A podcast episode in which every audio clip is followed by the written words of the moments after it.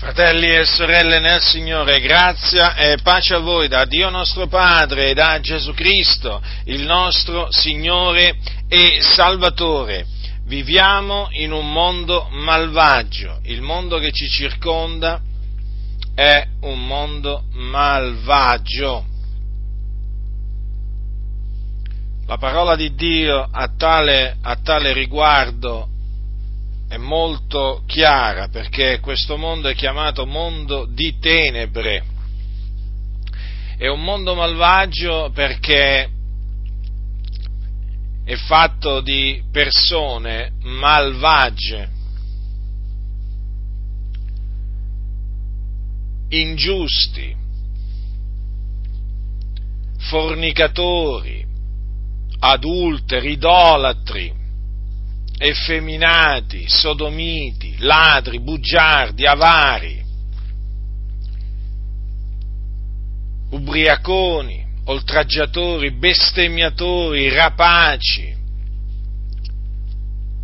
stregoni, streghe, omicidi, abominevoli, pedofili, è veramente un mondo malvagio. Lo dobbiamo chiamare in questa maniera, così come anche dobbiamo chiamare coloro che ne fanno parte, malvagi. Infatti la scrittura li definisce peccatori, empi. Questi sono i termini che usa la Sacra Scrittura in relazione al mondo e a coloro che appunto compongono il mondo. Gesù chiamò il mondo questa generazione adultera e peccatrice. Pensate, Gesù Cristo, come ha chiamato il mondo. E coloro che ne fanno parte li chiamò figli di questo secolo, appunto, questo secolo il presente secolo malvagio.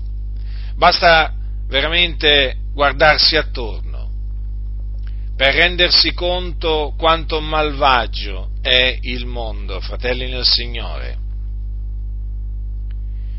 Il mondo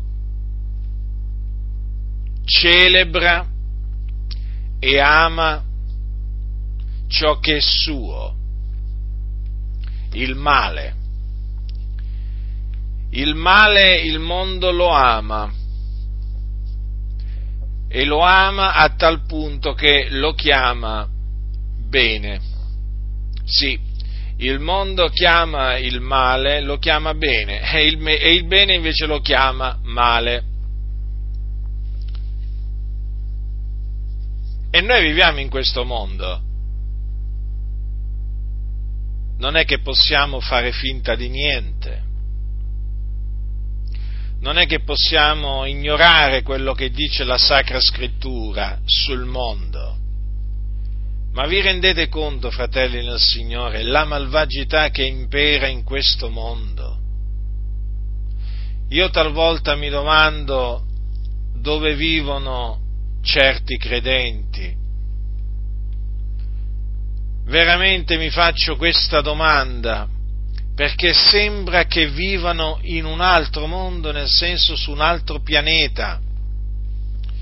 Sembra che vivano su un pianeta dove non esiste la malvagità.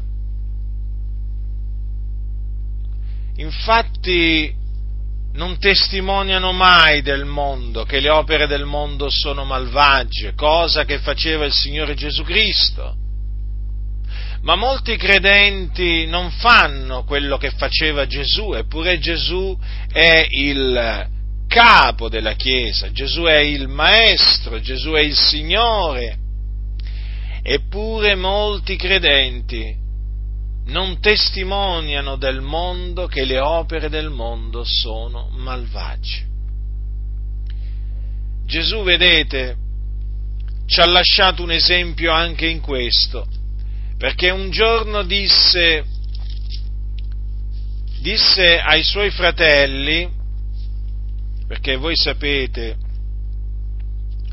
che Gesù aveva dei fratelli perché sua madre Maria ebbe altri figli, che, che ne dica la Chiesa Cattolica Romana maestra di menzogne.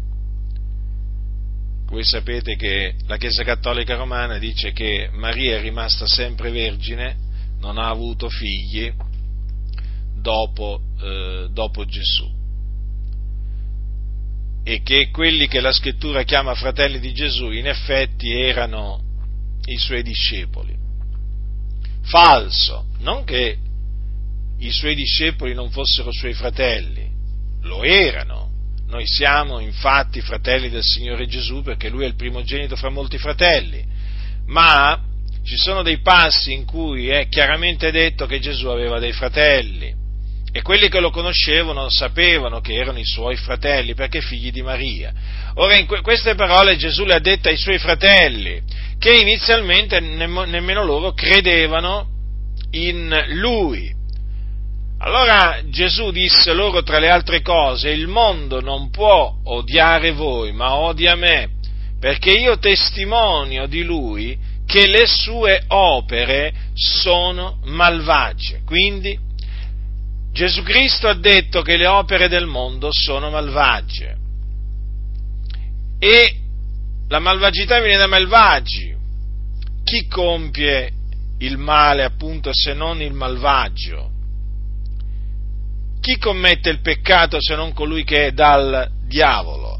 Allora notate bene le parole di Gesù, fratelli, consideratele attentamente, perché quello che ha fatto Gesù lo dobbiamo fare pure noi. Ora alcuni dicono, ma noi dobbiamo predicare l'Evangelo al mondo. Gesù ha fatto questo, ma certo, noi predichiamo l'Evangelo, chiamato anche Vangelo, per quelli che naturalmente ricordo questa cosa, per quelli che nelle Adi sostengono erroneamente che Vangelo significa una cosa e Evangelo un'altra cosa. Nella loro ignoranza e insensatezza sono arrivati pure a fare la differenza tra Evangelo e Vangelo. Lo ribadisco ancora una volta. Evangelo e Vangelo nella lingua italiana significano la stessa e identica cosa. Significano buona notizia. Ambedue i termini italiani significano buona notizia o buona novella e derivano dalla stessa parola greca. Ora dicono noi dobbiamo predicare l'Evangelo al mondo. Sì, è vero, dobbiamo predicare l'Evangelo. A proposito, accertatevi che state, che state predicando l'Evangelo di Cristo, eh? andate in Primo Corinzi, capitolo 15, dal versetto 1 al versetto 11, e accertatevi eh, che state annunziando l'Evangelo di Cristo, lo stesso Evangelo che annunziava Paolo, perché l'Evangelo di tante denominazioni non è l'Evangelo di Cristo, è tutto un Vangelo fatto, fatto, diciamo, fatto da loro. Allora dicono, ma noi dobbiamo testimoniare, dobbiamo, dobbiamo annunziare Cristo, dobbiamo annunziare l'Evangelo, ma certo, questo è quello che faceva Gesù stesso. Gesù infatti cosa diceva nella, quando evangelizzava? Cosa diceva? Ravvedetevi e credete nell'Evangelo. Dunque, così bisogna evangelizzare, dicendo ravvedetevi e credete nell'Evangelo. Ma notate bene che Gesù ha detto che faceva anche questa di cosa, testimoniava del mondo che le opere del mondo erano malvagie e per questo il mondo lo odiava. Notate cosa ha detto Gesù? Il mondo odia me perché io testimonio di lui che le sue opere sono malvagie. Dunque, avete compreso perché il mondo odiò Gesù? Eh? Lo odiò perché Gesù Cristo testimoniava del mondo che le opere del mondo erano malvagie. Dunque, se Gesù se Gesù ha testimoniato del mondo che le opere del mondo sono malvagie, noi che faremo? Ci taceremo? No, lungi da noi tacere. Noi dobbiamo seguire le orme di Gesù Cristo. E quando fai ciò che eh, ha fatto Gesù, quando segui le orme di Gesù, devi sapere questo, che hai pace, hai gioia. sei tranquillo, perché hai il favore di Dio con te. Dio è dalla tua parte, nel senso ti appoggia, ma invece se fai qualcosa che va, eh, che va contro Dio, e allora Dio non ti appoggia, Dio ti resiste in faccia e ti castiga, ti flagella come meriti che tu sia. Quindi Gesù ha detto io testimonio del mondo che le sue opere sono malvagie. Dunque, se le opere del mondo sono malvagie vuol dire che il mondo è malvagio. Ed è proprio così. Allora, vi stavo dicendo, considerate appunto quanta malvagità esiste in questo mondo, quanto sia malvagio questo mondo. Ma basta camminare per strada, basta camminare per strada per rendersi conto che viviamo in un mondo malvagio e che le opere del mondo sono malvagie. Cioè rendiamoci conto poi che l'iniquità eh, va moltiplicandosi, va moltiplicandosi, come la carità naturalmente di molti va raffreddandosi. Ma la malvagità, ora vi stavo dicendo, alcuni sembra che vivano, o molti più, più che alcuni, in un altro pianeta, si rifiutano di testimoniare del mondo che le opere del mondo sono malvagie, ma eppure, eppure qualcuno dirà, ma eppure anche loro vivono in un mondo, in un mondo malvagio, eppure si dicono cristiani. Allora qual è la ragione per cui costoro rifiutano di testimoniare che le opere del mondo sono malvagie? Non lo sanno? Può essere che non lo sanno che questo rientra nella volontà di Dio per ogni credente. Infatti dice di riprovare le opere infruttuose delle tenebre. Ma sapete, ci sono molti casi in cui non lo fanno perché loro, sono, loro stessi sono malvagi quindi si presentano come cristiani, ma in effetti non sono mai diventati cristiani, sono, hanno solo l'appellativo di cristiani, ma in effetti sono uomini malvagi, uomini empi, Ah, si presentano con la Bibbia in mano, certamente, sì, sì, citano anche qualche verso della Bibbia, ma sono malvagi. E quindi, essendo malvagi, le loro opere sono malvagie, sì, sì, pastori, teologi, predicatori, insomma, membri di chiese, influenti, non influenti, malvagi. Naturalmente bisogna accertarsi di ciò, però è un dato di fatto che in mezzo alle denominazioni evangeliche molti sono malvagi, sono persone di questo mondo che hanno l'appellativo di cristiani ma non sono cristiani. E dunque sono malvagi e le loro opere sono malvagi, ingiusti, fornicatori, adulteri, idolatri, effeminati, sodomiti, ladri, avari, bugiardi, ubriachi, oltraggiatori, bestemmiatori, rapaci, stregoni, streghe, sì, travestiti da cristiani, esistono pure questi, omicidi, ma certo, omicidi travestiti da cristiani, c'è di tutto in mezzo alla Chiesa, non manca niente, pedofili certamente, ci sono anche pedofili in mezzo alla Chiesa, eh? travestiti da cristiani naturalmente, dove appunto per poter adescare le loro, le loro vittime. Eh? Abominevoli, ma certo, in mezzo alle denominazioni ci sono pure gli abominevoli, ci sono pure gli increduli, ma sì, infatti costoro sono malvagi, sono increduli, non credono nel Signore Gesù Cristo. Ah sì, dicono io credo, ma sapete quanti dicono io credo, ma in effetti non hanno mai creduto e di fatti non sono nati da Dio, perché non hanno creduto che Gesù è il Cristo, perché solamente credendo che Gesù è il Cristo si nasce da Dio, ma loro non hanno creduto, non credono che Gesù è il Cristo e quindi sono malvagi. Capite? Quindi bisogna accertarsi quando la cosa non viene fatta per ignoranza, perché ci sta naturalmente il mio popolo perisce per mancanza di conoscenza, dice la scrittura, cioè c'è molta ignoranza in mezzo alla Chiesa, peraltro c'è un insegnamento falso in mezzo, in mezzo a, a, a tante Chiese, secondo cui appunto noi non dobbiamo chiamare il mondo malvagio. Noi non dobbiamo testimoniare del mondo che le opere del mondo sono malvagie perché non dobbiamo giudicare. Questo appunto è un insegnamento falso e purtroppo esiste pure questo. Ora, fermo restando che esiste l'ignoranza e quindi esistono gli ignoranti in mezzo alla Chiesa, eh? o quelli che sono anche rimasti ingannati, però sappiate, sappiate che molti di quelli che non testimoniano del mondo che le opere, sono, eh, che le opere del mondo sono malvagie, mh, mm, eh, non, non, non, testimo, non, rendono questa testimonianza delle opere del mondo perché loro stessi sono malvagi, sono empi, che sono in mezzo alle chiese, ma sono travestiti, capite? Travestiti. Insomma, ci troviamo davanti a falsi fratelli e a false sorelle, ma ce ne sono tanti, sì, ce ne sono tanti. È un dato di fatto, è un dato di fatto questo. Dunque,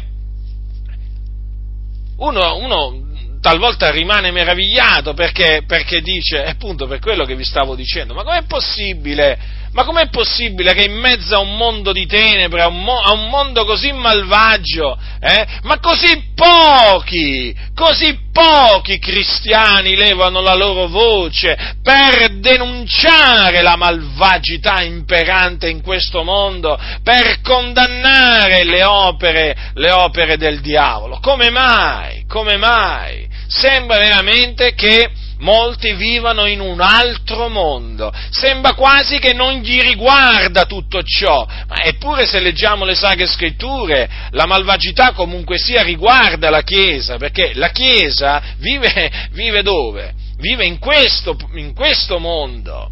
E quindi non può la Chiesa stare in silenzio. Gesù non stette in silenzio dinanzi alla malvagità del mondo. Gli apostoli non stettero in silenzio davanti alla malvagità del mondo. Quindi i discepoli di Cristo non possono stare in silenzio davanti alle opere del mondo, ma le devono condannare, le devono riprovare, le devono riprovare. Ora, siccome che appunto vi stavo dicendo in mezzo alle chiese ci sono molti che sono malvagi e quindi sono parte di questo mondo, ma che hanno solo il vestito da cristiani, è chiaro cosa sta succedendo. Nel momento in cui tu denunci le opere infruttuose delle tenebre, ossia le opere del mondo, questi sedicenti cristiani ti si rivoltano contro, ti si rivoltano contro, ti disprezzano, ti odiano, ti calunniano, se potessero ti taglierebbero la testa, ma perché loro sono malvagi. Capite? Loro sono parte di questo mondo, è il mondo, è il mondo, ama ciò che è suo, ma anche odia ciò che non è suo. E quindi il mondo il mondo travestito da cristianesimo, uso, uso, questa espressione, ci odia per forza di cose, si è ammantato no? di, questo vestito, di questo vestito cristiano, però la natura di costoro è una natura malvagia perché appunto non hanno mai sperimentato la nuova nascita, che è quella esperienza che ti rende partecipe della natura divina, che ti fa diventare un figliuolo di Dio e che ti fa diventare un figliuolo di luce e quindi e quindi ti strappa la nuova nascita, il Dio tramite la nuova nascita ti strappa, come vedremo fra poco, al presente secolo malvagio, ma costoro, appunto, non essendo mai nati di nuovo, mai nati dall'alto, non sono mai nati da Dio, eh, è chiaro che si trovano bene nel mondo, bene, benissimo nel mondo, è il loro, è il loro ambiente preferito, perché d'altronde no? il mondo cerca il mondo, i malvagi cercano i malvagi e questi anche cercano i malvagi,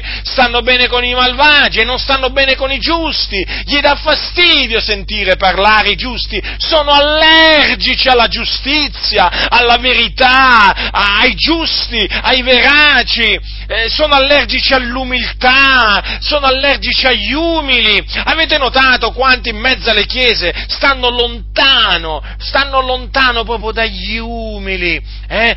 dai, dai giusti, dai buoni? Per quale ragione? Ve lo siete mai chiesto? Ve lo siete mai chiesto questo? Eh? Come mai? Come mai? Io me lo domandavo all'inizio, ma dicevo, ma come mai? Ma come mai? Poi ho compreso, ma perché molti non hanno mai sperimentato la nuova nascita, non sono mai nati dall'alto, e che cosa ti aspetti da persone che ancora sono morte nei, nei loro falli, nelle loro trasgressioni? Che cosa ti aspetti? Amore, stima, che cosa ti aspetti? Non ti puoi aspettare tutto questo, ti devi aspettare odio, disprezzo e quindi sarai, fa- sarai fanatico considerato, sarai, mm, ti definiscono talebano, ti definiscono, ti definiscono terrorista, ti definiscono, insomma, ti definiscono in tante maniere, ma perché loro non sono figliuoli di Dio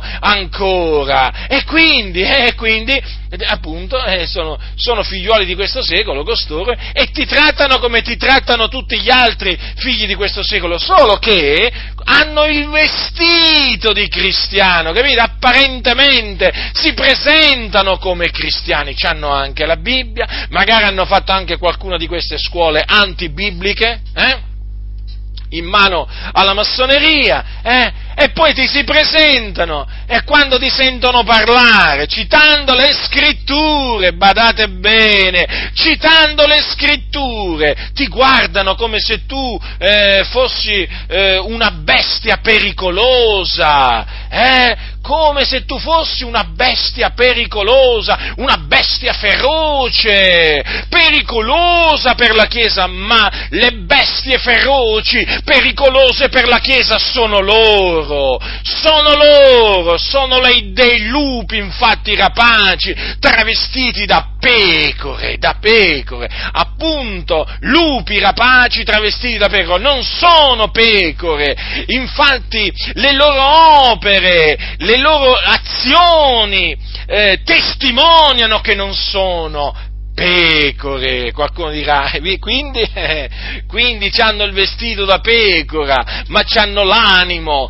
hanno l'animo del lupo, hanno il cuore del lupo, sono spietati, non hanno alcuna pietà, alcun amore per i santi, ma solo disprezzo, quello che solo gli interessa è il denaro a questi lupi, eh? la gloria del mondo, la gloria degli uomini, uomini, eh? Titoli, soprattitoli, questo gli interessa, questo, vivere la vita nei, nei, dandosi ai piaceri della vita, ma di Cristo non gli interessa niente, i loro discorsi sono pomposi e vuoti, è così, fratelli nel Signore, quindi denunciamo pure questa falsità imperante in mezzo alle chiese chiese, eh? Appunto, ma costoro, d'altronde, qualcuno si, naturalmente uno si può domandare, ma dove vivono costoro? Eh, dove vivono? Sono parte del mondo, e quindi come dove vivono? Eh, fanno parte del mondo, e quindi parlano come quelli del mondo, vivono come quelli del mondo, agiscono come quelli del mondo. Tanto che uno dice, ma com'è possibile? Ma c'hanno la Bibbia! Eh? Sono anche chiamati pastori, ma se ci sono persino pastori che non credono, non credono che Gesù Cristo è risuscitato dai morti, eh? ma se ci sono pastori che non credono che Gesù è risuscitato dai morti, ma vi rendete conto che cosa significa questo? Eh? Ci sono pastori che non, pastori naturalmente si definiscono così, che non credono che Gesù è il Cristo, il figlio di Dio. Ci sono pastori che non credono che Gesù è Dio benedetto in eterno. Ma vi rendete conto con chi abbiamo a che fare? Eh? Ci sono pastori che si vergognano di dire che Gesù Cristo è morto per i nostri peccati, ma vi rendete conto di che razza di pastori ci sono in molte chiese? Ma che sono pastori questi? Ma questi sono impostori! Cosa ci stanno a fare dietro i pulpiti? Ce li ha messi la massoneria. E allora che deve fare la Chiesa? Deve rimuoverli, deve rimuovere questi ministri del diavolo, rimuoverli!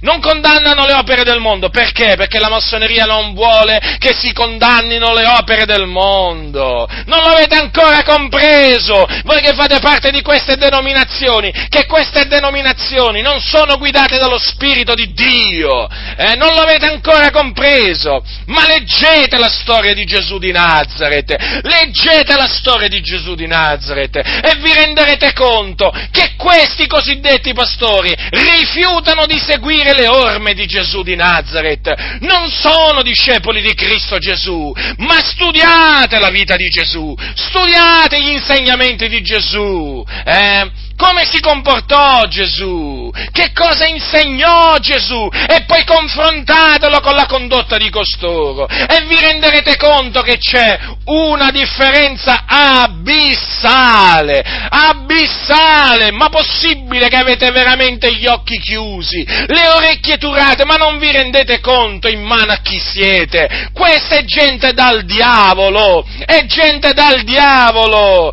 io ve lo ripeto e mi stanno arrivando le conferme, in questi anni mi sono arrivate tantissime conferme che eh, il Dio ci aveva dato di intendere veramente come stanno le cose. Eh? Sì, persone che ho già confutato, che sono in, diciamo in vista a livello nazionale, sono degli empi, sono degli empi. Capite cosa significa degli empi? Eh? Amici di ladri, capite? Immischiati in cose losche, eh? dati al ladrocinio, è gente malvagia, venderebbero pure loro madre, la loro madre per i soldi, sono servi di Mammona, non sono servi di Cristo Gesù, capite, capite, ma non li vedete, ma non li vedete che non parlano come parlava Gesù, non parlano come parlavano gli apostoli, eh? Ma dico io, ma confrontate tutto con le sacre scritture. Fate finta che io non esista, fate finta che io non sto predicando, fate finta, eh? Ma leggete le sacre scritture, divoratevi il Nuovo Testamento, studiate la vita degli apostoli, la dottrina degli apostoli, eh? Divorate i scritti sacri, le epistole degli apostoli, divoratele, eh?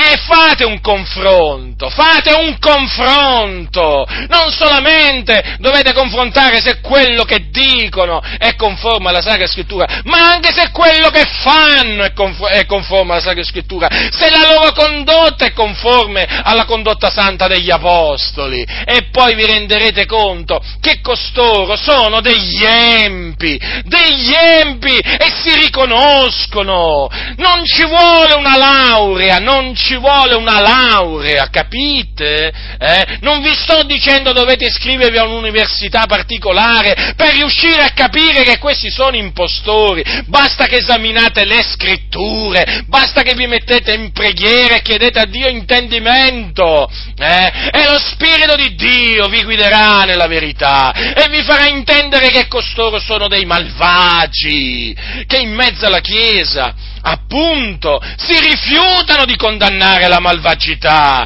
loro condannano la giustizia, condannano la verità, l'umiltà, la bontà, l'onestà. E quindi di conseguenza gli umili, gli onesti, i buoni, i giusti è così, è così, è, è, così. Perché mi odiano? Perché mi odiano? Ma perché io testimonio, testimonio delle loro opere che sono malvagie, sì, delle opere di questi pastori empi nella casa di Dio.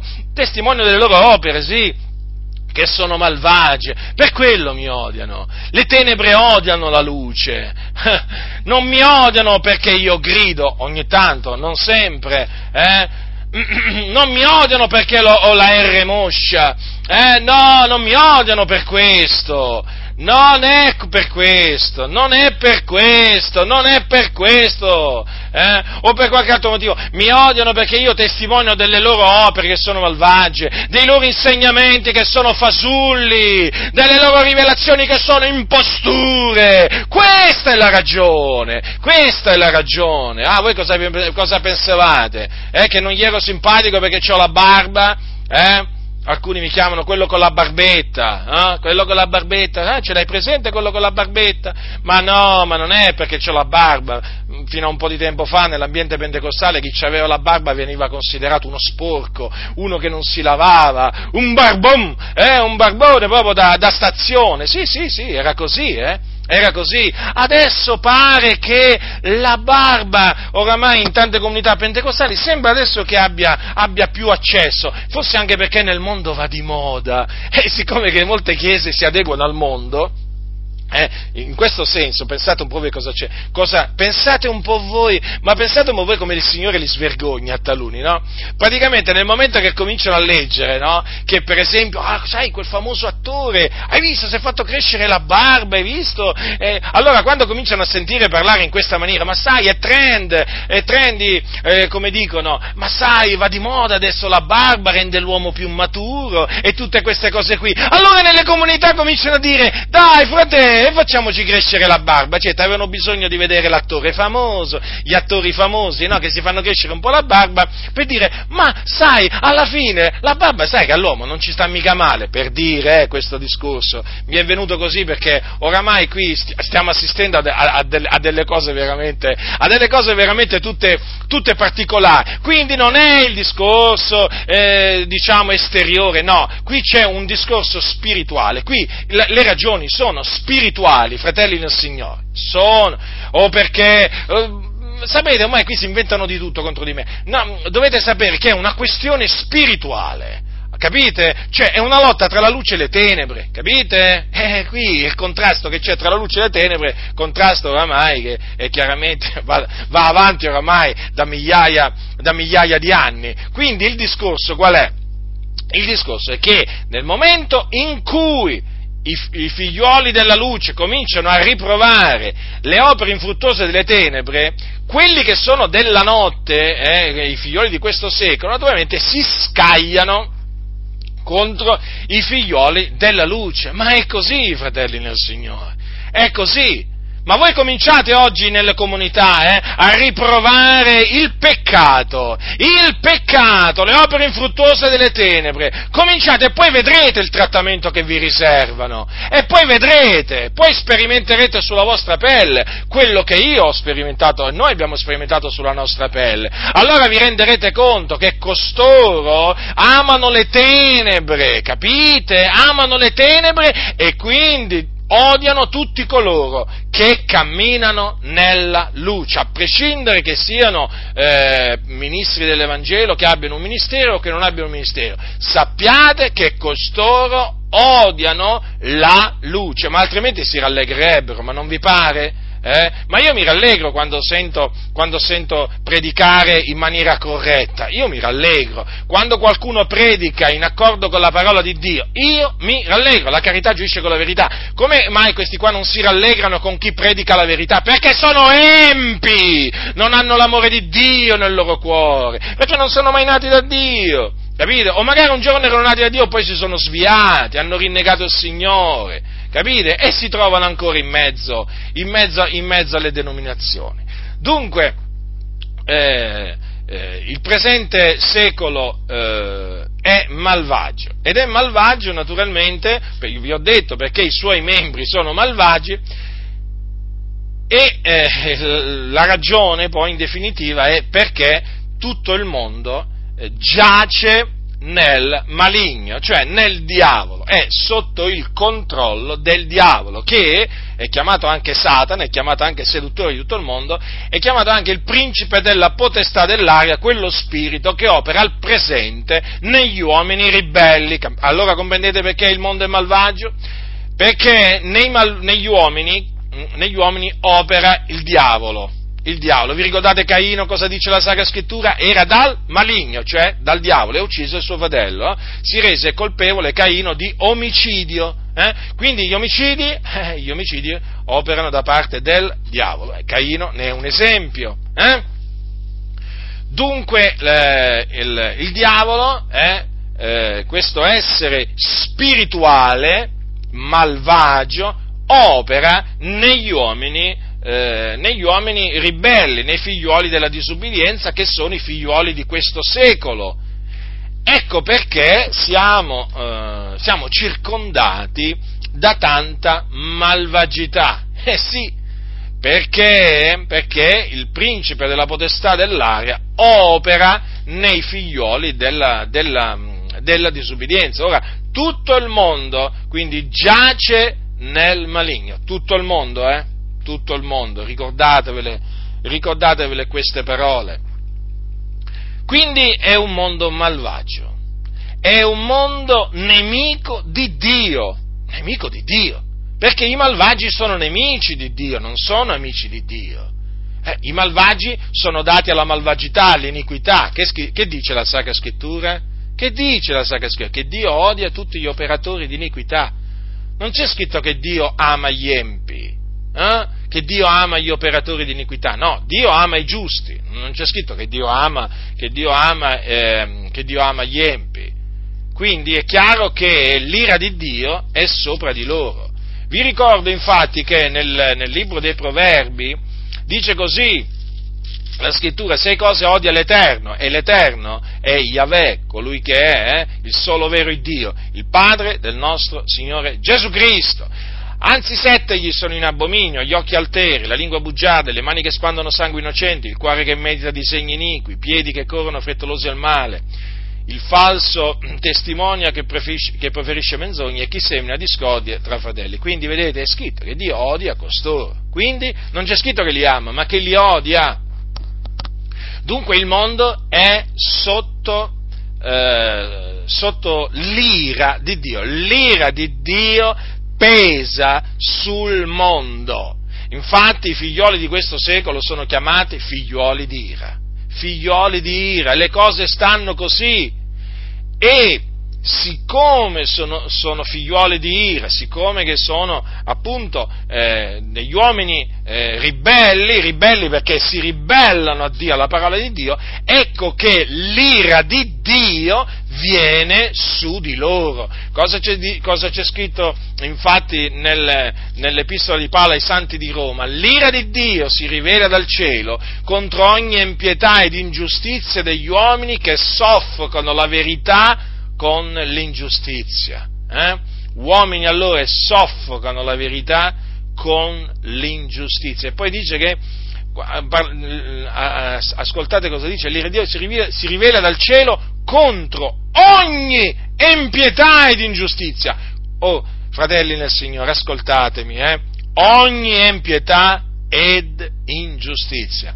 Che cosa vi ricorda questa espressione? A me ricorda un verso biblico, sono parole di Dio, che il Signore non, ter- non tiene il colpevole per innocente, quindi il colpevole non rimarrà impunito. La scrittura è chiara, l'ira di Dio si rivela dal cielo contro ogni impietà ed ingiustizia degli uomini che soffocano la verità con l'ingiustizia. E, e sempre Paolo dice ai santi, ai, santi di, ai santi, di, Efeso che per queste cose, eh, per queste cose l'ira di Dio viene sugli uomini ribelli o i figlioli della disubbidienza.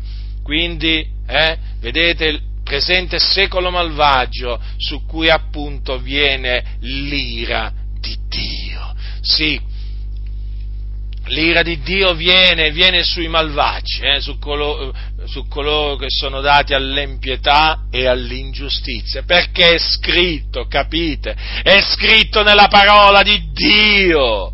Eh? L'ira di Dio si rivela dal cielo contro ogni impietà e ingiustizia degli uomini che soffrono la verità con l'ingiustizia. Ora in questi giorni si parla molto di terremoti, perché Dio ha colpito l'Italia e sta ancora colpendo l'Italia eh, con, con dei terremoti. E c'è stato l'altro giorno un terremoto eh, piuttosto forte, eh, piuttosto forte, che i sismologi dicono che era da parecchio tempo che non si verificava un terremoto così potente. Io peraltro l'ho sentito, ero, ero seduto a tavola stavo leggendo la Bibbia quando a un certo punto comincia proprio a ondeggiarmi il pavimento sotto i piedi, comincio, comincio a vedere i, i lampadari, i lampadari muoversi, eh, ho invocato il Signore, ho invocato il Signore affinché, affinché mi proteggesse, ho lodato il suo nome. Ora, eh, quello che voglio dirvi è questo, il terremoto, il terremoto mette paura, non è una cosa piacevole, eh? vedete poi gli uomini sono presi da paura, cadono nella disperazione, chiaramente ci sono morti, quando ci sono terremoti devastanti, molto forti, ci sono morti, distruzioni, insomma il terremoto è qualcosa che porta, eh, è una sciagura, è una sciagura allora chiaramente poi cominciano subito gli esperti a dire ma sapete i terremoti avvengono per questa ragione, qua, eh, qua avviene per questo e qua avviene per quell'altro. Allora, il terremoto è un giudizio di Dio, è una manifestazione dell'ira di Dio, eh, di questa ira eh, di cui parla l'Apostolo Paolo ai santi di Roma. Eh? L'ira di Dio che si rivela dal cielo contro ogni impietà ed ingiustizia. La scrittura infatti dice che per la, eh, l'ira di Dio, trema la terra. Eh? Per l'ira di Dio, eh? non è madre natura. A voi delle Adi, svegliatevi, non è madre natura che fa venire i terremoti. I terremoti non seguono il corso della natura come vi stanno dicendo. Eh? A chi obbedisco? Alla natura. Che è sta natura? Eh? Il terremoto arriva perché Dio fa tremare la terra. Eh? È come il fulmine. Perché arriva il fulmine? Certo, gli esperti, gli esperti dei, dei, fenomeni di fulmine ti dicono, ah ma sai il fulmine avviene, avviene per questo, per quest'altro, eh? nessuno ti dice che appunto i fulmini, eh, Dio si riempie le mani di fulmine e li lancia contro i suoi avversari, non contro i suoi amici, contro i suoi avversari. Quindi, allora, noi dobbiamo spiegare le cose, anche questi eventi, diciamo, naturali, eh? li dobbiamo spiegare con le sacre scritture. Le scritture sono la parola di Dio? Sì. Allora, ne parlano le scritture dei terremoti, degli fulmini, come parlano anche degli alluvioni, delle grandinate? Sì. A chi le attribuiscono? A madre natura? No, a Dio. Allora noi che facciamo? Noi figlioli di Dio cosa facciamo? Li dobbiamo attribuire a Dio, perché ci teniamo alla parola di Dio. Allora, l'ira di Dio si rivela dal cielo contro ogni impietà ed ingiustizia degli uomini, che soffocano la verità con l'ingiustizia. Allora, la ragione per cui, per cui, Dio manda i terremoti, non solo qui in Italia, eh, tendiamoci, ne ha mandati di terremoti in Cina, in Iran, eh, in Israele, ma ne ha, mandati, ne ha mandati molte nazioni, il Signore di terremoti, diciamo da, da, tanto tempo che il Signore manda terremoti, ma perché Dio ha adirato contro il presente secolo malvagio? Eh? Allora, perché, venuti, perché, stanno venendo questi terremoti qua in Italia? Perché l'Italia è un paese malvagio, come naturalmente è malvagio eh, il, mm, il, il, Madagascar, come, come, è malvagio il Sudafrica, come, insomma, come è malvagio tutto il resto del mondo, sia chiaro questo. Eh? Ah, alcuni mi dicono, eh, ma allora perché Dio non manda, terremoto, non manda, mai un terremoto, per esempio là, guarda, là ce ne sarebbe bisogno perché c'è tanta, c'è tanta malvagità. Ma tu chi sei da, dire, da, prescrivere a Dio la via che deve seguire per punire gli uomini? Ma Dio poi non è che ha corto di mezzi, eh? non è che c'è solo il terremoto per punire gli uomini, eh? ma il Signore ha tanti mezzi, fa venire alluvioni, colpisce con, colpisce con um, con, con, i fulmini, eh? fa venire malattie, malattie proprio che portano alla tomba, eh? anche, in poco, anche, in poco, tempo, fa morire, fa spirare così all'improvviso le, i malvagi, ma il Signore, ma il Signore ha tante maniere per punire, per punire, per punire le persone, e lo fa, e lo fa, quando alcuni mi dicono, ma perché non viene mai, un, ma non manda mai? Allora il vostro Dio un terremoto là, guarda, proprio là, proprio là, in quella nazione, in quella città, voglio dire io, te lo ripeto, eh, lo ripeto, il Signore ha tante maniere per manifestare la sua ira, ma poi basta leggere il libro dell'Apocalisse. Ma vi rendete conto che non è che esiste solo il terremoto come giudizio di Dio nel libro dell'Apocalisse? Leggete, leggete, vi renderete conto in quante maniere, in quante maniere il Dio poi manifesterà la sua ira su questo mondo malvagio. Se voi per esempio prendete il capitolo il capitolo 16, eh, il capitolo 16 dove appunto si parla delle sette, mh, mm, eh, le sette piaghe no, dei, dei, sette angeli, che poi sono eh, diciamo, quelle piaghe eh, con cui si compie l'ira di Dio, ma noterete appunto che ci, ci sono vari, vari, giudizi, vari giudizi ehm, cioè le manifestazioni dell'ira di Dio sono diverse, addirittura qua si parla anche per esempio che poi al sole sarà dato di bruciare gli uomini col fuoco, vedete dunque? Eh, ma è certo, è così, Oh, il Signore muterà le acque in sangue, per esempio, ma insomma, leggete e poi vi renderete conto. Perché ho fatto questo discorso? Perché alcuni dicono, ma possibile mai? Qui arrivano eh, e là non arrivano i terremoti, ma perché dipende da Dio, dipende da Dio. Allora, eh, noi dobbiamo dire chiaramente, io ve lo dico chiaramente, che il terremoto è una manifestazione dell'ira di Dio. Su questo proprio la Sacra Scrittura è molto chiara, per l'ira di Dio trema, trema la terra, naturalmente sapete che la terra l'ha fatta il Signore e, e quindi il Signore quando vuole la fa tremare. Allora, vedete, il, questo presente secolo malvagio, con le sue opere malvagie, si attira l'ira di Dio, certo, perché gli uomini malvagi, con i loro atti, con le loro parole malvagie, si attirano l'ira di Dio. Ah, non mi parlare dell'ira di Dio perché mi metti paura. No, infatti io ti parlo proprio dell'ira di Dio proprio affinché tu cominci a avere paura, cominci a avere timore di Dio, quello che appunto nella tua comunità non esiste. Eh? Quando sarai preso dal timore di Dio vedrai che la tua vita cambierà in meglio. Eh? Perché adesso sta proprio scivolando proprio sempre di male in peggio sta andando, perché proprio non hai timore di Dio. Allora io spero che eh, tu, sentendo parlare dell'ira di Dio, ti converti dalle tue vie malvagie e torni al Signore e ti converti al Signore. Allora molti non vogliono sentire parlare dell'ira di Dio, ma la scrittura ne parla, la scrittura ne parla e noi dobbiamo parlare di quello di cui parla la Sacra Scrittura. Quindi, vedete, l'ira di Dio viene sul presente secolo malvagio. Viene, viene viene, capite cosa significa viene? Si rivela, qui c'è scritto si rivela, là dice viene, quindi è presente il verbo, è al presente, quindi Dio al presente colpisce ancora oggi gli uomini malvagi eh, come faceva anticamente, perché peraltro ciò che è è già stato, è già stato prima. Quindi vedete, il Signore non tiene i colpevoli eh, per innocenti, non lascia i colpevoli impuniti. Guardate, fratelli del Signore, temete Dio, perché Dio è tremendo. Mm? Dio è tremendo. Eh? Ecco, sapete, quando arriva un terremoto, quando uno sente un terremoto, ecco, proprio in quel momento, in quel momento, mentre la terra gli sta, gli sta diciamo, tremando sotto i piedi, in quel momento un figliuolo di Dio capisce, capisce che quella è opera del suo Dio, eh? del suo Dio che è il solo vero Dio. È come se in quel momento un figliuolo di Dio sentisse la voce di Dio. Perché Dio parla, sapete, tramite i suoi giudizi, è come se parla, purtroppo però molti eh, molti non, non, ci vogliono sentire, non sentono, no? Dio li colpisce, ma loro non sentono niente, anzi molti si mettono a bestemmiare contro Dio. Hm? E perché? Perché non sono da Dio. Quindi, quindi i credenti avvertono subito la presenza di Dio quando arriva un terremoto, sanno che quello è solo Dio. Non è madre natura!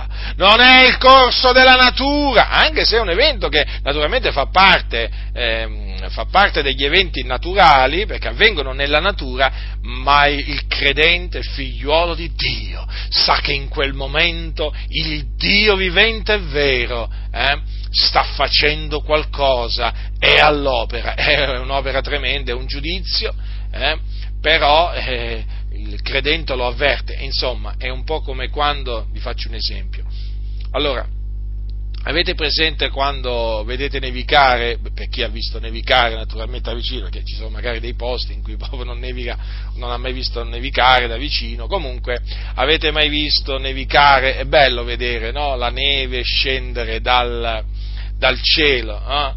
eh, io mi ricordo soprattutto quando ero un bambino, un ragazzino al nord Italia, quando quando abitavo, quando abitavo a, a Ponte Tresa in provincia di Varese, che quando si metteva a nevicare mi piaceva sempre andare alla finestra, anche diciamo la sera, anche verso le 10, le 11, magari mi alzavo pure dal letto dopo che ero andato a letto, perché volevo vedere se ancora nevicava e mi piaceva vedere quella neve scendere, scendere dal cielo. Ora, chi la manda? Chi la manda la neve dal cielo? È una cosa bella da vedersi, no? Ancora oggi i bambini, soprattutto i bambini, ma anche gli adulti, perché comunque sia una cosa bella da vedersi, rimangono veramente eh, così eh, colpiti no? dalla bellezza della caduta della neve, no?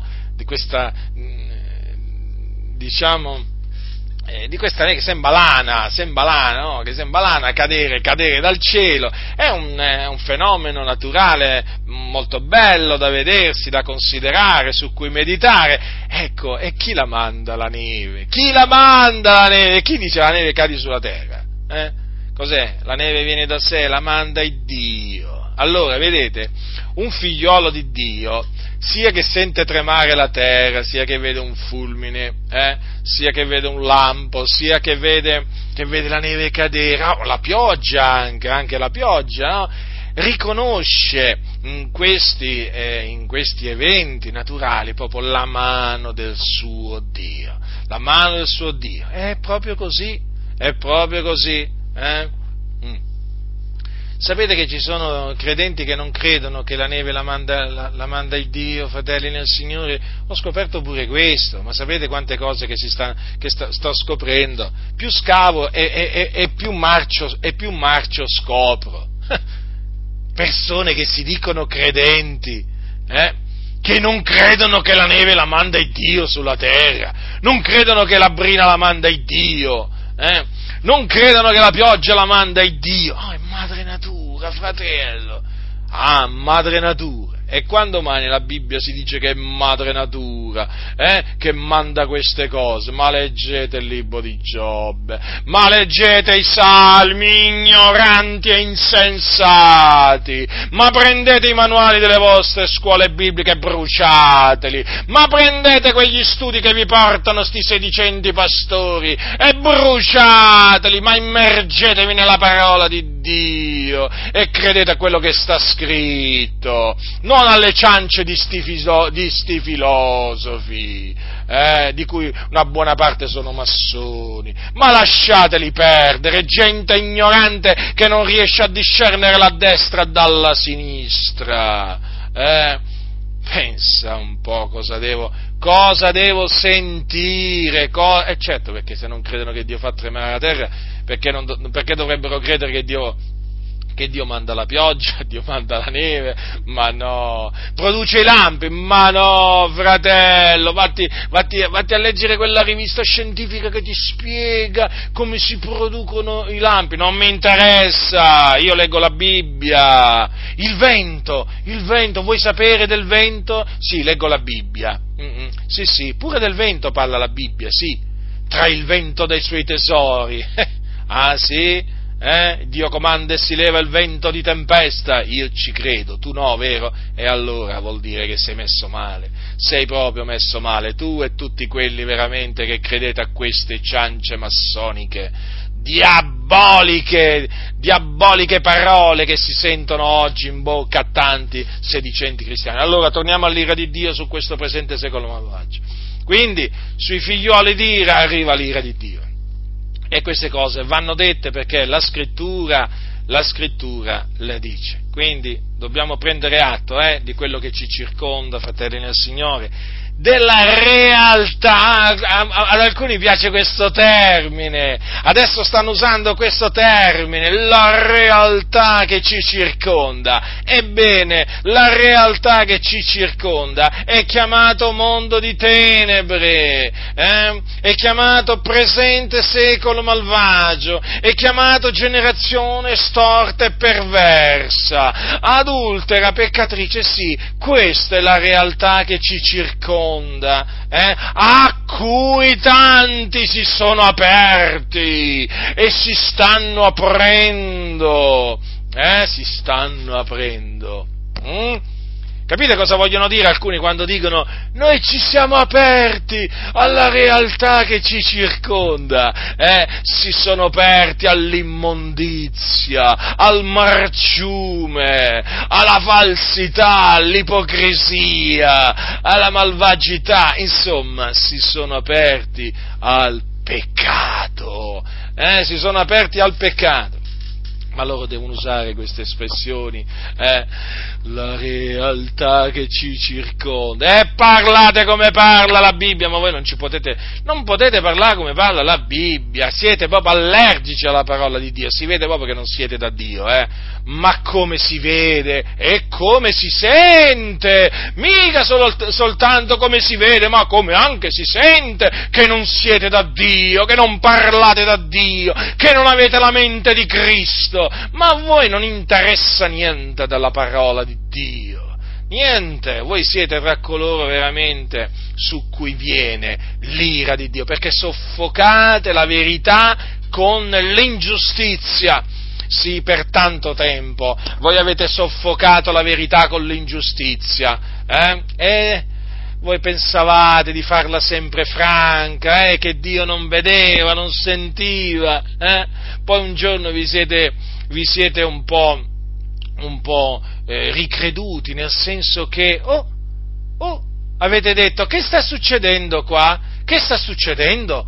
Ma come? Adesso cominciano ad accusarci? Cominciano a riprenderci? Certo, ma certo, e pubblicamente pure, sì, per svergognarvi, ipocriti che non siete altro, serpenti, voi siete come quelli che Gesù ha definito razza di vipere, sì, sì, il vostro veleno eh, che avete diffuso per tanto tempo adesso è manifesto, e la cosa meravigliosa è che c'è anche l'antidoto al vostro veleno diabolico, o meglio, massonico. Eh? E questo antidoto sta liberando tante anime dalle vostre grinfie. È la parola di Dio l'antidoto. E sta liberando tante anime dalle vostre grinfie. Proprio così. Proprio così. Dunque, fratelli nel Signore, mi rivolgo a voi, amati dal Signore, l'ira di Dio quindi si rivela dal cielo contro questo presente secolo malvagio. Ora, noi non facciamo parte di questo presente secolo malvagio, però ne abbiamo fatto parte un tempo, perché anche noi eravamo insensati, servi di varie concupiscenze e voluttà, anche noi menevamo la nostra vita in malizia, anche noi ci odiavamo a vicenda, anche noi eravamo pieni di odio, anche noi eravamo malvagi, anche noi eravamo dei peccatori, anche noi eravamo figliuoli di ira. Anche noi, fratelli nel Signore, anche noi eravamo sulla via della perdizione, perché il presente secolo malvagio si trova su una via che si chiama via della perdizione ed è una via spaziosa che mena all'inferno. Dopo la morte mena all'inferno, un luogo di tormento reale dove esiste un fuoco reale e dove il tormento quindi è reale. Eh?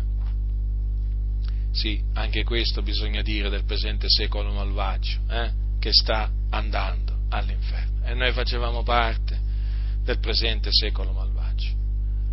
Lo riconosciamo, non eravamo meglio non eravamo, non eravamo meglio di quelli che ancora sono, diciamo, parte di questo presente secolo malvagio, non meritavamo nulla, meritavamo di andare all'inferno, eravamo figlioli di ira per natura come gli altri, fratelli del Signore. Eh, questa è la verità. Ma a Dio è piaciuto strapparci. Al Signore è piaciuto strapparci al presente secolo malvagio. Al Signore è piaciuto strapparci dal fuoco, dal fuoco dove noi stavamo andando. L'Apostolo Paolo dice ai santi della Galazia, al capitolo 1, dice così, Paolo Apostolo non dagli uomini né per mezzo d'alcun uomo, ma per mezzo di Gesù Cristo e di Dio Padre che l'ha risuscitato dai morti. E tutti i fratelli che sono meco alle chiese della Galazia, grazie a voi e pace da Dio Padre e dal Signore nostro Gesù Cristo, che ha dato se stesso per i nostri peccati affin di strapparci al presente secolo malvagio secondo la volontà del nostro Dio e Padre, al quale sia la gloria nei secoli dei secoli. Amen. Dunque vedete che Gesù Cristo, il Figlio di Dio, ha dato se stesso per i nostri peccati. Vi ricordate cosa c'è scritto agli Efesini? Eh? Che Cristo vi ha amati ha dato se stesso per noi in offerta e sacrificio a Dio qual profumo d'odor soave. Ricordatevi che il sacrificio di Cristo a Dio fu un sacrificio d'odor soave. Ora, Gesù perché ha dato se stesso per i nostri peccati? Eh?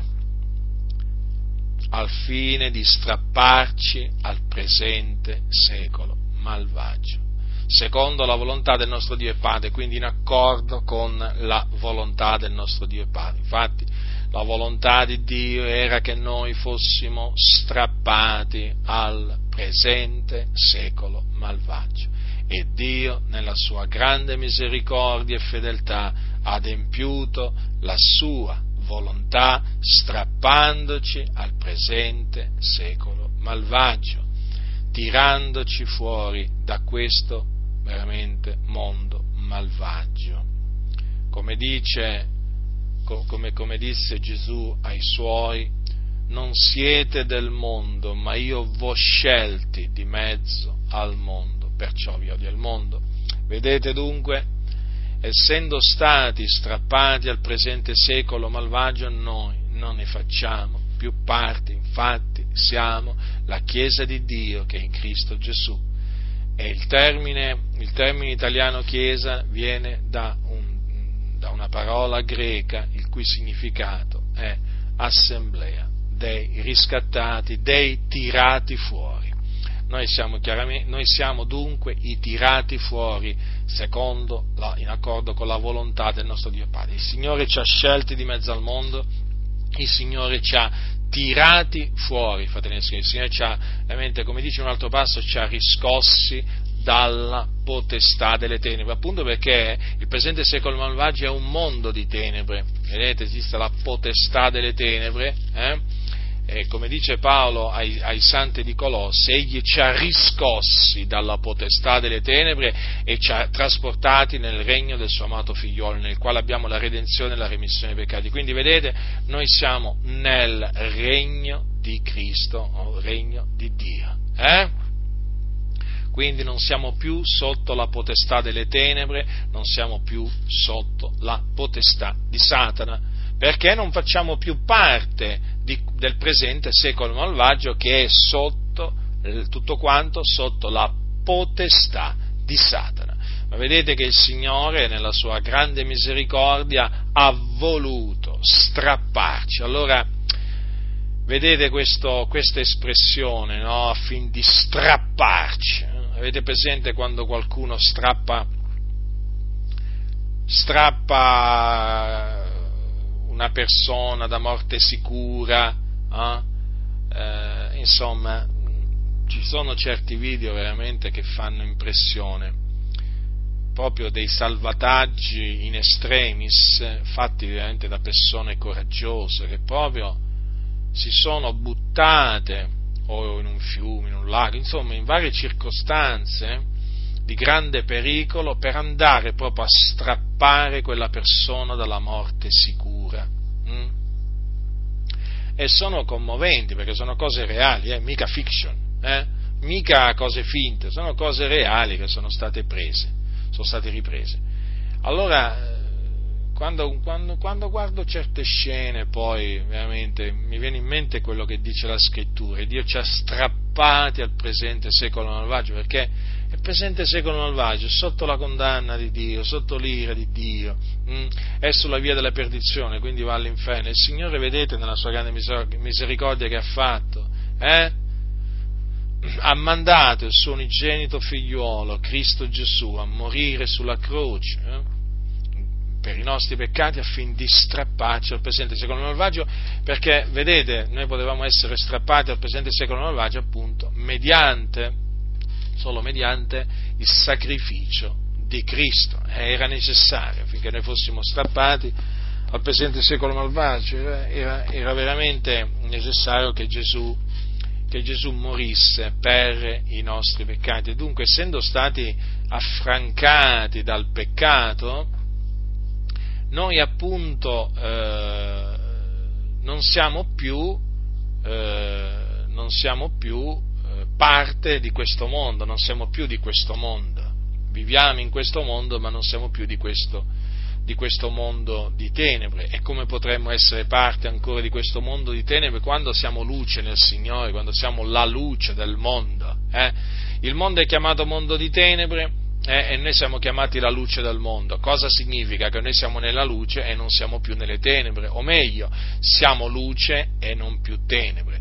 Quindi, fratelli, bisogna parlare in questi termini, eh, come parla la Sacra Scrittura. Lo so che questo modo di parlare dà fastidio, turba a molti, ma questo io lo so benissimo, lo so benissimo, ma vi ripeto, vi ripeto, a chi turba questo modo di parlare? A chi? Ma a chi non è da Dio? Ma chi conosce Dio ci ascolta.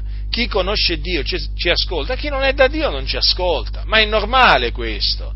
Ma è normale. Eh? Come disse Gesù un giorno ad alcuni. Eh, chi è da Dio ascolta le parole di Dio, per questo voi non le ascoltate perché non siete da Dio, ah, parole dure, eh? Avete capito allora perché molti non ascoltano le parole di Dio? Ma perché non sono da Dio. È così semplice, è così semplice il discorso, fratelli. Quindi, vedete, noi siamo stati strappati al presente secolo malvagio, secondo la volontà del nostro Dio Padre. Quindi è dipeso dalla volontà di Dio. Dio ha voluto che noi veramente fossimo strappati a questo presente secolo malvagio e infatti è Lui che ci ha scelti di mezzo al mondo. Quindi la scelta è stata la sua, non la nostra. Capite? praticamente la scelta è stata quella del Salvatore, non del salvato. Noi siamo salvati? Eh? Ecco, la scelta è stata del Salvatore, lui ci ha voluto salvare. Avete presente la pecora, una pecora perduta, una pecora che si smarrisce? Eh? Il pastore lascia il suo gregge, lascia le 99, usiamo questa espressione, lascia le sue 99 pecore, va in cerca della perduta, eh? la trova e appunto la, la riporta al gregge. No? Il salvataggio il salvataggio di quella pecora, da chi è dipeso, dalla volontà della pecora o dalla volontà del, del pastore, mi pare che tutto deponga a favore eh, della volontà del pastore. Ecco, noi appunto siamo stati salvati, siamo stati tirati fuori dalla fossa di perdizione nella quale eravamo in virtù della volontà del sommo pastore. Sì, lui ha voluto tirarci fuori da quel pantano fangoso eh, dove noi ci trovavamo, sì fratelli del Signore, è dipeso dalla sua volontà, è venuto, ci ha afferrati e ci ha strappati, eh? ci ha strappati, ci ha tirati fuori proprio, veramente. Dobbiamo sempre considerare queste cose, fratelli, sempre per dare gloria a Dio, che perché è Lui che ha voluto strapparci al presente secolo malvagio, non è che siamo stati noi, eh? no, no, no, che abbiamo voluto non dipende dunque né da chi vuole né da chi corre, ma da Dio che fa misericordia. Quindi, essendo che noi siamo stati strappati al presente secolo malvagio, eh, quindi non ne facciamo più parte, dobbiamo vigilare e eh, non dobbiamo conformarci al presente secolo, appunto perché è malvagio. Dice così infatti la scrittura, non vi conformate a questo secolo, ma siate trasformati mediante il rinnovamento della vostra mente affinché conosciate per esperienza quale sia la volontà di Dio, la buona, accettevole e perfetta volontà. Notate dunque un comandamento, quello di non conformarci al mondo. Eh? Quindi il, il comandamento non è quello di conformarsi, ma quello di non conformarsi. Ma perché? Ma ve l'ho, de- ve l'ho detto fino ad ora perché questo mondo è malvagio. Probabilmente, evidentemente per molti il mondo è buono. Eh? Ma tu lo sai che l'uomo è buono, in, ehm, diciamo, in fin dei conti l'uomo è buono. Eh? L'uomo è buono, ma non lo sa. No, io so che l'uomo è malvagio, non che è buono. Eh? mondo, eh, il mondo è malvagio, non è buono, quindi io non mi devo conformare al mondo nemmeno te. Non lo dice solamente l'Apostolo Paolo, ma lo dice anche l'Apostolo Pietro che non ci dobbiamo conformare al mondo, quando dice, come figlioli d'ubbidienza, non vi conformate alle concupiscenze del tempo passato, quando eravate nell'ignoranza, ma come colui che vi ha chiamati è santo, anche voi siete santi in tutta la vostra condotta, poiché sta scritto siate santi perché io sono santo. Vedete dunque, fratelli nel Signore, non ci dobbiamo conformare al mondo, il che significa alle concupiscenze del tempo passato, quando eravamo nell'ignoranza. È un tempo passato, fa parte del nostro passato. In quel tempo eravamo nell'ignoranza, eravamo dati ai piaceri della vita, alle concupiscenze della carne, eravamo veramente ciechi. Ciechi, schiavi, eh, miserabili, nudi, insomma, eh, era, eravamo veramente, eravamo dei peccatori. Allora, è un comandamento quello di non conformarci al presente secolo malvagio. Vedete? Ora, le concupiscenze, oh, le concupiscenze, eh, le concupiscenze sono, sono svariate, fratelli nel Signore, ma sono svariate qua, ma sono tante le, sono le passioni di concupiscenza, no? sono chiamate anche così, alle quali noi non dobbiamo darci, come fanno i pagani, eh?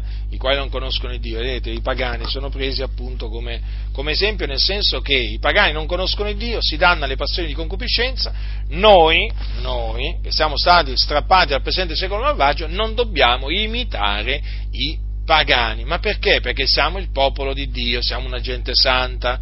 Eh? siamo i tirati fuori, siamo i tirati fuori, siamo la Chiesa, l'assemblea dei riscattati, quindi non possiamo tornare a fare quello che facevamo una volta, non possiamo tornare a comportarci come ci comportavamo quando eravamo nell'ignoranza, eh? che ci, mettere, ci daremo di nuovo ai piaceri della vita, eh? Eh? Alle passioni di concupiscenza, ci abbandoneremo alla fornicazione, al ladrocinio, alla menzogna, alla fornicazione, ci, ci abbandoneremo a, a, a tutte queste cose, ma così non sia. Ma noi siamo il popolo di Dio, fratelli, e dobbiamo avere una condotta santa perché colui che ci ha chiamati è santo. Ma voi basta che considerate il mondo, a che cosa all'animo? Il mondo, questo presente secolo. A che cosa all'animo? Voi, ma voi basta che li sentite parlare. Eh? Ah, il mondo all'animo alle cose di qua giù, alle cose della terra. No? Denaro, fama, mh, mm, diciamo, eh, relazioni carnali illecite, uso questa espressione, comunque fornicazione, no? Fornicazione.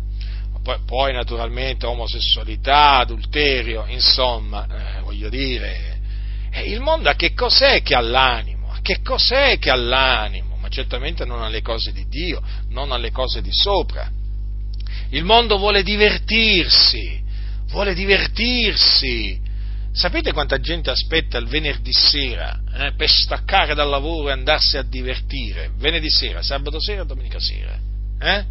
Eh, la chiamavano una volta sab- la, la, febbre de, la, febbre del sabato sera, ma mi sa che c'è ancora questa febbre del sabato sera. Io mi ricordo che quando ero ragazzo la chiamavano la febbre del sabato sera è una, una specie di febbre, no? Vabbè, l'hanno, l'hanno, denominata così, che sopraggiunge in fine settimana perché la gente è presa da questa euforia, da questa voglia di divertirsi, ma proprio di divertirsi, proprio si sente proprio nell'aria, no?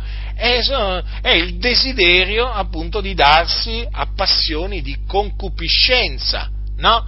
Teatro, cinema, eh, discoteche, insomma, quello che offre il mondo, no? Per, eh, per ehm, diciamo, loro dicono svagarsi, divertirsi, queste cose qua, no? E poi c'è, c'è, molto altro ancora, no?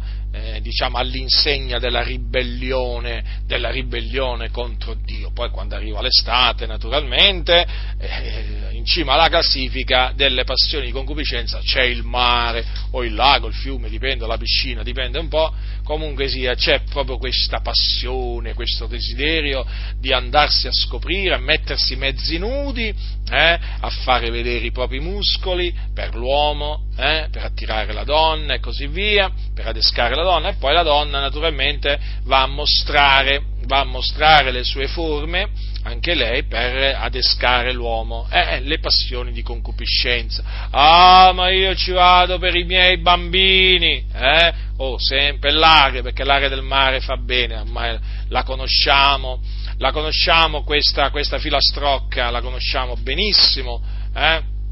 Ormai la conosciamo benissimo, è sempre la solita scusa per giustificare la propria la propria passione di concupiscenza di cui uno non può fare a meno, purtroppo, purtroppo in mezzo alle chiese, eh? purtroppo in mezzo alle chiese esiste anche questa passione di concupiscenza. Allora vi stavo dicendo, il mondo, ecco, basta, basta che guardate il mondo, che cosa desidera e vi rendete conto subito di che cosa noi non dobbiamo desiderare. Eh?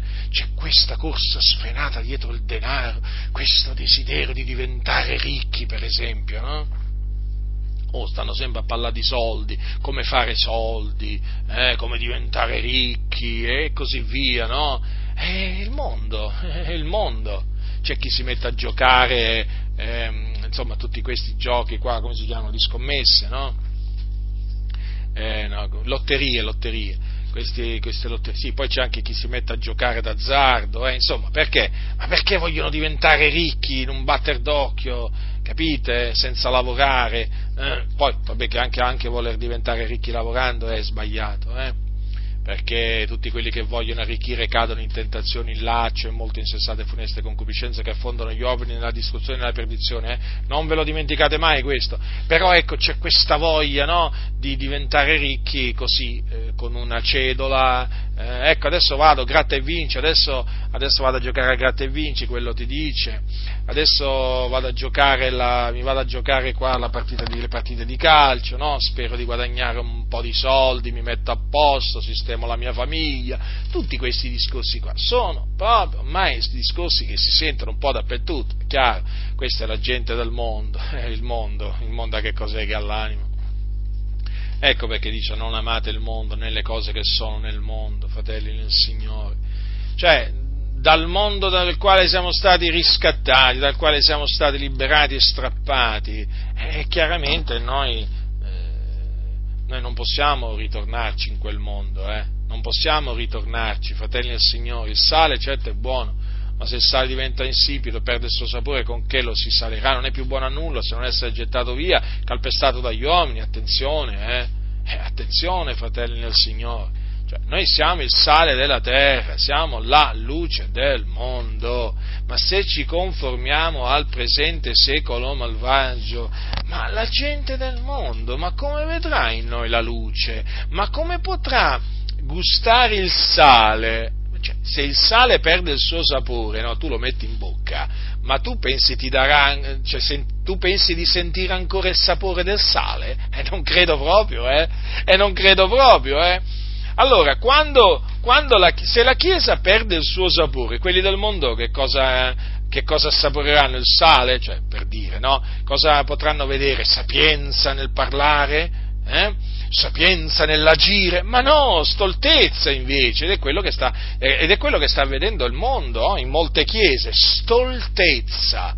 Sta vedendo quello praticamente che vedono tra di loro. Eh? Recentemente c'è stato un, un articolo è uscito un articolo sul giornale L'Espresso che ha fatto scandalo in certi ambienti, in molte chiese pentecostali, eh, perché appunto eh, il titolo era un business chiamato Gesù.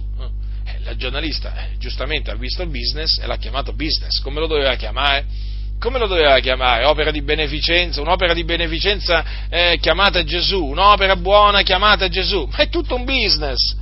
Nel movimento pentecostale c'è un business spaventoso, eh, ha visto il business e l'ha chiamato business, quindi affare. Eh? Allora, che cosa ha visto? Che fanno affari, che fanno commercio, e ha chiamato business se non facevano business, eh, non lo chiamava business, capite? E il mondo osserva, Ma queste chiese ormai hanno perso, hanno perso proprio il sapore, questo è un sale che ha perso il suo sapore. Fanno business loro, cercano di, di guadagnare più soldi possibile, eh? mettendo in vendita ogni sorta di prodotto. Eh? E allora il mondo che fa? Che vede sapienza? Che vede sapienza, intelligenza, conoscenza? No, non vede niente di tutto questo, non vede niente di tutto questo. E allora, e allora dice, guardate questi come agiscono, agiscono come noi, agiscono, agiscono come noi, si dicono cristiani, ma anche loro fanno business con le cose di Dio, quindi non sono meglio di noi. Eh?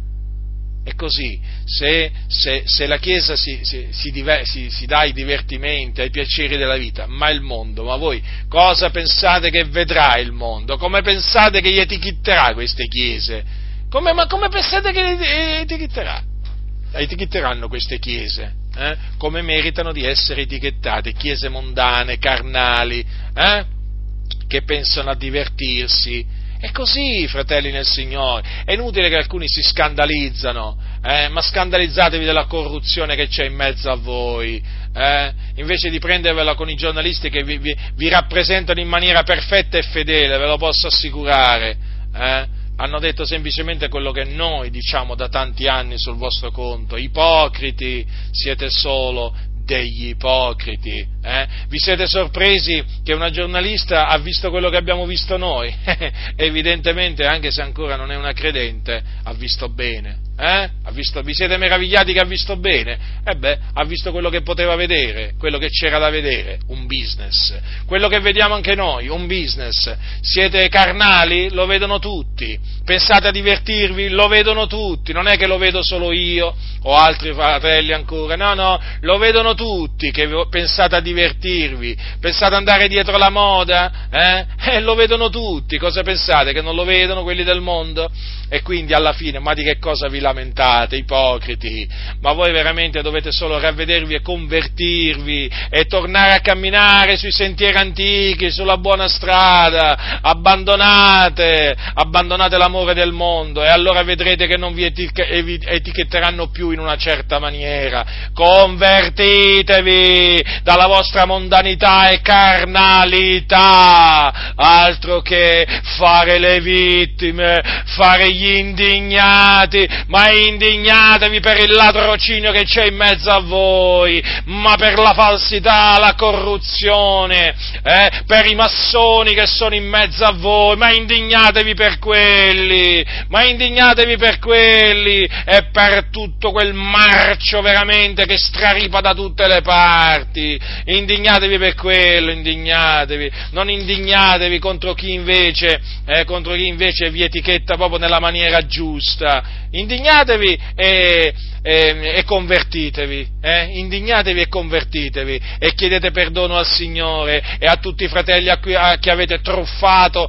maltrattato e deriso. Eh? Fate anche questo una volta che vi convertite. Ma cosa pensate voi? Ma che cosa pensate? Di essere superiori a Dio? Eh, che cosa pensate? Che il Signore si è dimenticato della sua parola? Si è dimenticato di mandare ad effetto la sua parola? Ma non avete letto che il Signore avvilisce quelli che lo disprezzano, che resiste ai superbi? E voi siete tra quelli che lo disprezzate, siete tra i superbi e Dio vi resiste in faccia e vi avvilisce. Ah, adesso arrivate dicendo il diavolo ci sta attaccando e conosciamo pure sta filastrocca del diavolo che vi attacca, ma è una vita che, dia- che dite che il diavolo vi attacca, chissà perché lo dite sempre quando venite svergognati, ripresi e smascherati. La verità invece qual è? Che voi fate la, la volontà del diavolo e Dio vi svergogna e Dio vi rende confusi e Dio vi punisce. Ecco che cosa sta succedendo. Non siete sotto attacco del diavolo, siete sotto il giudizio di Dio, siete sotto l'ira di Dio Dio, perché siete dei ribelli. Per quello che vi dico, ravvedetevi e convertitevi, eh, e riconciliatevi con Dio, riconciliatevi con Dio fino a che siete in tempo, non fate le vittime, non fate Giobbe, voi di Giobbe non avete niente, il timore di Dio che, avete, che aveva Giobbe voi non sapete nemmeno che cosa sia, sapete a malapena come si scrive timore di Dio, ma voi non avete il timore di Dio, integrità, sapete solo come si scrive, ma voi di integrità non avete niente, fuggire il male, eh, assolutamente, voi il male gli correte dietro per abbracciarlo in tutte le sue forme, ma di che cosa parlate? Ipocriti, ipocriti, vi presentate e fate i giobbe, e fate i giobbe, voi che siete come Alessandro il Ramaio, che, che, veramente, che veramente contrastava le parole di verità, voi, voi che fate male ai santi, che siete come Alessandro il Ramaio, fate i giobbe, voi che siete come Diotrefe, che signoreggiate sul popolo di Dio, fate i giobbe, eh? Ah, voi che siete come Dema, che avete amato il presente secolo, che amate il presente secolo, eh? Fate i giobbe. Ma dai, su, è ora che vi ravvediate vi convertiate. Eh? E siccome molti fratelli hanno capito di che pasta siete, eh, vi hanno scaricato proprio, non vi vogliono più né vedere né sentire, massa di ipocriti, che non siete altro. Eh? Voi il mondo lo amate, lo desiderate voi il mondo. Eh? Voi prendete piacere nel male, ma di che cosa vi lamentate? Fate i giobbe, i giobbe, ma voi siete colpiti da Dio e vi dovete ravvedere e convertire, altro che fare i giobbe, altro che fare i giobbe, ma che vergogna! Adesso vogliono pure, vogliono pure farsi passare per Giobbe questi corrotti, ribelli, seduttori di mente.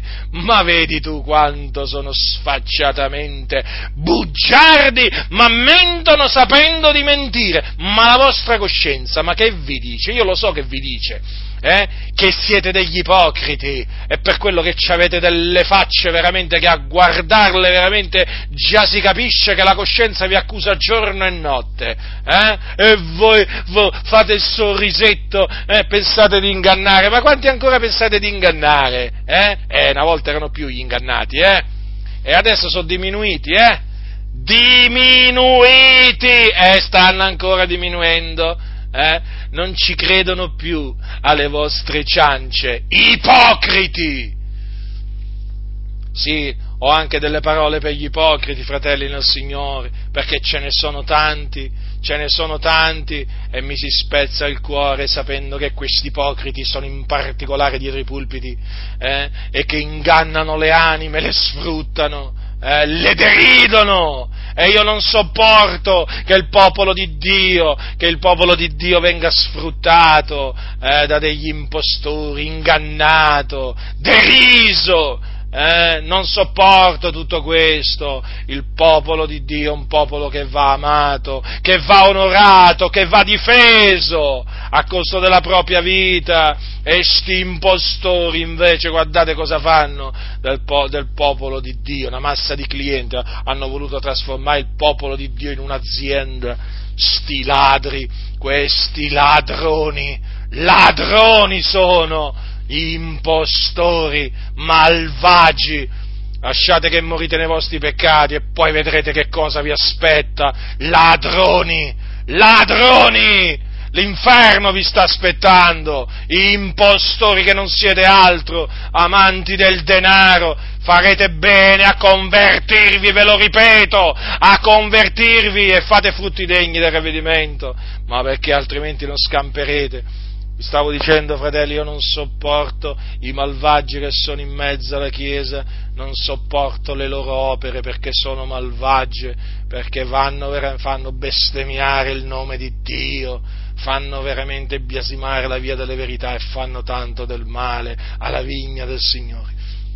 Quindi, fratelli del Signore, siamo stati strappati al presente secolo malvagio per la grazia di Dio, secondo la volontà di Dio, quindi adesso che non siamo più di questo presente secolo malvagio, viviamo, viviamo in maniera degna del Signore, viviamo una vita santa, una vita pia, una vita giusta, aspettando la beata speranza, eh? aspettando l'apparizione del nostro grande Dio e Salvatore Gesù Cristo.